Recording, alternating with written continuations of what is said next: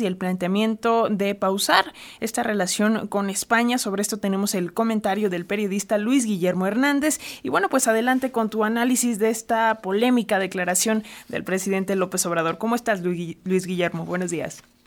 Alexia, muy buenos días, muy buenos días al auditorio de Radio Educación. Pues sí, el presidente López Obrador decidió enfocarse a fondo en su lucha por impedir que las empresas extranjeras principalmente las de origen español, pues sigan expoliando los recursos nacionales, como hicieron durante los últimos 20 años, cuando lograron obtener recursos, contratos exageradamente benéficos para sus intereses, gracias al contubernio que construyeron con los gobiernos de Vicente Fox, Felipe Calderón y Enrique Peña Nieto. El señalamiento público que hizo el presidente de la República el miércoles pasado de poner una pausa en la relación diplomática con España para impedir, dijo, que México siga siendo considerado tierra de conquista, tiene como objetivo lanzar una advertencia muy directa, muy explícita a empresas como Iberdrola, Repsol, OHL, que bajo el cobijo de las administraciones pasadas construyeron en México un aparato gubernamental completamente a su servicio. Para nadie es un secreto este contubernio.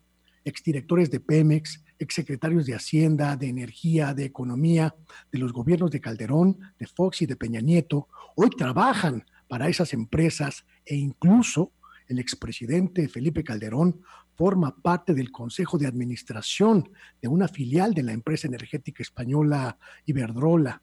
El emplazamiento del presidente López Obrador, hecho público ayer, representa una medida de presión política y también diplomática para el gobierno del socialista Pedro Sánchez, un gobernante español que pese a su filiación izquierdista ha sido renuente, pero sobre todo reacio, a construir un puente de entendimiento con el gobierno mexicano en torno de la necesidad de cambiar la lógica empresarial española respecto de México. Esa, esa lógica empresarial que convirtió en costumbre una frase en España, México nos pertenece. Muchos de esos contratos que el presidente ha considerado leoninos, que las empresas españolas lograron gracias al contubernio con los gobiernos mexicanos del pasado, deben acabarse.